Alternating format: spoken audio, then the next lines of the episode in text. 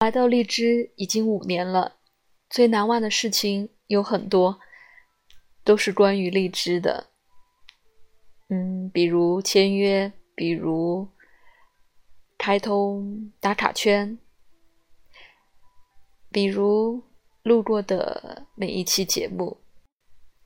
最想感谢的人是所有关注我的小耳朵们。